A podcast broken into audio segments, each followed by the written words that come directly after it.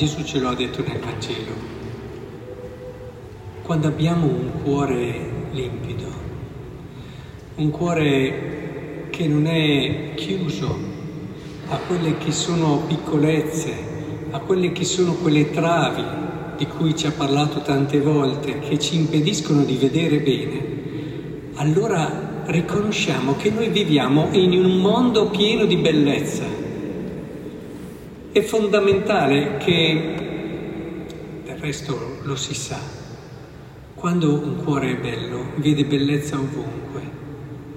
E già la prima lettura e accompagnata anche dal salmo responsoriale che abbiamo pregato, eh, ci aiuta a cogliere che ovunque possiamo trovare bellezza, bellezza di Dio, è, è, è come se fosse un qualcosa che accompagna continuamente la nostra vita.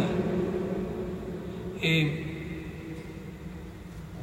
Essi dunque non hanno alcun motivo di scusa perché pur avendo conosciuto Dio non lo hanno glorificato. Infatti le sue perfezioni invisibili, ossia la sua eterna potenza, divinità, vengono contemplate e comprese dalla creazione del mondo attraverso le opere da lui compiute. Già Sant'Agostino parlava di quelle creature che lui ci ha dato perché noi potessimo vedere lui. Quando si vuol bene a una persona, gli si regala qualcosa, perché tra i vari significati c'è anche quello, tutte le volte che vedrai questo oggetto, tu potrai pensare a me. In un qualche modo questo oggetto che io ti dono crea tra di noi un legame, un legame che dura nel tempo. Per questo io preferisco i regali che rimangono, perché sono quei regali che in un qualche modo fanno comprendere che il mio desiderio è che tu abbia presente il mio amore sempre. E la creazione è questo, è quel meraviglioso regalo che Dio ci ha fatto, perché noi pensiamo spesso a Lui, perché possiamo in un qualche modo essere ricondotti a Lui, eh, cogliere un particolare della bellezza di Lui. E non vi nascondo che quando prego, ci sono dei momenti in cui eh, prego in un modo un po' particolare. Eh, ci sono, prendo il mio, il mio iPad e, e, comincio a guardare dei documentari, non so, National Geographic, quello che è, che mi fanno vedere posti in cui non potrò mai andare, anche perché giro così poco e poi è anche costoso andare in tutti questi posti.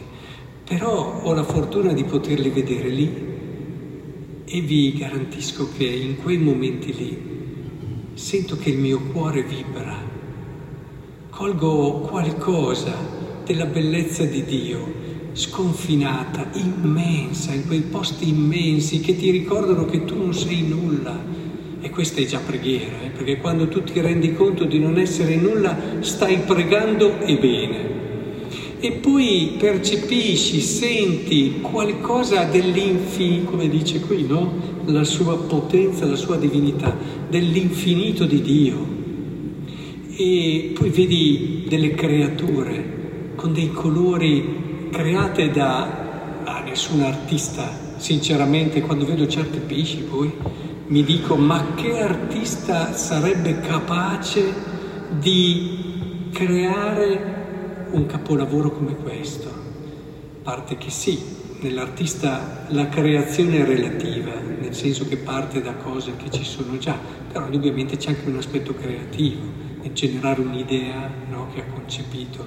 Però è proprio lì che tu percepisci qualcosa della immensità, della grandezza, della straordinarietà di Dio, ti vibrano i polsi, e in quei momenti tu senti davvero di essere avvolto, se lo sai vedere, se lo sai riconoscere, da una bellezza che in un qualche modo ti accompagna sempre, va al di là anche della tua piccolezza, anche della tua povertà. E allora imparo a non lasciarmi mai bloccare, fermare dalla mia piccolezza. Anzi, la mia piccolezza mi aiuta a vedere meglio la grandezza di chi è veramente grande e anche questa è preghiera. E poi, quando poi finisco di pregare in questo modo, ecco che poi ho degli occhi capaci di vedere anche di il prossimo, il mio fratello. Ma vi rendete conto di che capolavoro è l'uomo, la persona, la creatura uomo?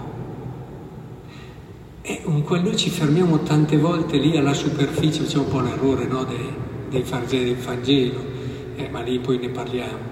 E ci fermiamo a questa superficie e, e, tante volte ci facciamo anche condizionare, non cogliamo il mistero grande, l'unicità che questa persona ci vuole dire di Dio.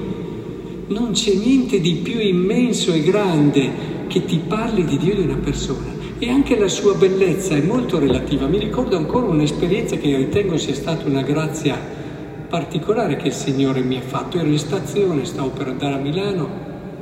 C'era una ragazza che, secondo i canoni del mondo, oltre a non essere notata da nessuno, magari poteva anche sembrare senza particolari doti, forse anche un po' bruttina secondo il mondo. E non riuscivo a capire perché io non riuscivo a distogliere gli occhi da questa persona e coglievo in lei un mistero, una bellezza che probabilmente in quel momento lì non coglievano tutti, anzi e, e ritengo che anch'io non l'avrei mai colta senza questa grazia. E veramente rimanere affascinati da uno sguardo che in quel momento percepivo essere lo sguardo di Dio. E allora ho capito come Dio guarda le persone in un modo molto diverso da noi e come i criteri di Dio sono molto diversi e se noi le sappiamo guardare così ogni creatura, ogni persona, già nella sua grandezza per essere persona, ci parlerà sempre più di Lui. Le mie giornate, come spero le vostre, sono un meraviglioso colloquio continuo. Vedo Dio che mi parla ovunque Dio che mi vuol dire questo, quell'altra cosa, con questa esperienza, questa persona che mi viene incontro, quest'altra che ho incontrato, le persone che ho incontrato oggi sono state un meraviglioso modo attraverso il quale Dio mi ha fatto capire la sua gioia di essermi accanto e di essermi vicino. Ed è chiaro che allora la tua vita si dilata, si allarga e, e fa un'esperienza rinnovata di questa gioia. Per questo era così arrabbiato Paolo e, e, e non gli va giù che abbiamo tanto a portata di mano, a portata di sguardo, mi verrebbe da dire, e non lo sappiamo riconoscere. Abbiamo Dio così vicino al nostro cuore e, e allora penso un attimo anche al Vangelo, stiamo davvero attenti, tutto parte dal cuore, tutto parte dal cuore. E, se abbiamo un cuore realmente semplice e libero, riusciamo a vedere tutte queste cose. Le nostre giornate sono estremamente ricche, estremamente piene. La nostra vita si trasforma in un meraviglioso magnificat. Ed è per questo che allora dobbiamo stare attenti a quel fermarsi all'esterno, no? che è la tentazione di tanti cioè una serie di comportamenti che ci fanno sentire a posto. Qual era no? la dinamica propria eh, di questi farisei? Che vide, si meravigliò che non avesse fatto le abluzioni prima del pranzo. E infatti Gesù poi dice, oh, pulite l'esterno del bicchiere del piatto. Abbiamo fatto delle cose, quindi siamo a posto siamo tranquilli. Il comportarsi bene, pensate ai comandamenti. Io mi so il moralismo, no? State attenti al moralismo. È, è una produzione del diavolo il moralismo, lo abbiamo chiaro questo, no? Cioè il sentirsi tranquilli e a posto perché ci siamo comportati bene. E allora siamo tranquilli. Io mi sono comportato bene. Il problema è che perdiamo la parte più bella. E il diavolo è contento quando riesce a farci perdere la parte più bella, perché in fondo ci rende più deboli. La parte più bella non è il sentirsi a posto perché ti sei comportato bene, ma è comportati bene e poi vai oltre. Cerca di andare a quella sostanza che c'è dietro a comportarti bene e, e diventa davvero una persona che sempre sa cogliere la verità di questo comportarsi bene, che è contemplare il volto di Dio, il volto di Dio che risplende anche in te. E allora impari ad accoglierti, ad accettarti per come sei, per come ti ha voluto Lui, perché tu sei il suo sogno vero impari a vedere gli altri come li vede lui, allora l'esserti comportato bene diventa davvero un qualcosa che ti cambia il cuore, il modo di vedere tutto, te stesso, gli altri, il mondo intero. E allora tutto vedi con occhi nuovi.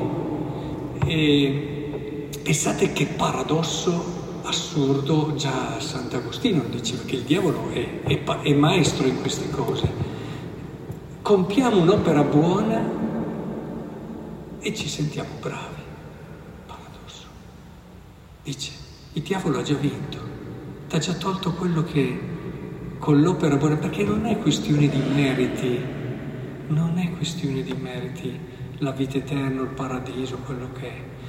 È questione che se io compio un'opera buona, questa opera buona mi dà ancora più semplicità di cuore, mi aiuta a vedere meglio la grandezza di Dio e la mia povertà, la mia semplicità, la bellezza degli altri, la gioia per il bene degli altri. Le opere buone sono veramente buone quando mi aiutano ad entrare nello spirito della legge. E allora non mi fermo più alla forma, ma capisco il senso profondo e, ed è questo quello che dà vita al cristiano, che allora non si ferma più. In fondo chi è un moralista arriva al 6, 7, quello che serve e poi si ferma, non diventerà mai santo. E anzi, ve ne dirò di più, al 6 e al 7 fa fatica a rimanerci, perché poi lo sappiamo, siamo fragili, siamo deboli, ma quando tu invece vai a cogliere l'anima di quello che fai, è più faticoso? Sì. È più impegnativo? Certo. È più bello? È molto più bello, perché è molto più vivo, è molto più vero. Non dimenticatevi mai il pubblicano in fondo alla chiesa e il fariseo in primo banco. Bisognerebbe rileggerlo, non dico tutti i giorni, ma almeno una volta alla settimana ci purifica dal di dentro e ci aiuta davvero a cogliere il senso profondo di quello che viviamo. Che il Signore allora ci dia questa grazia. Vedrete come con un cuore così tutto diventa bello, tutto vi parla di Dio, anche le prove, anche le croci che ci saranno nella nostra vita, non pensiamo di non averle, perché è proprio lì il bello non è non avere croci, non pregate Dio per non avere croci, non avere prove, non avere malattie, quello che è. Pregate Dio per avere un cuore così. Allora avrete il paradiso dentro e renderete paradiso tutti i luoghi in cui andrete.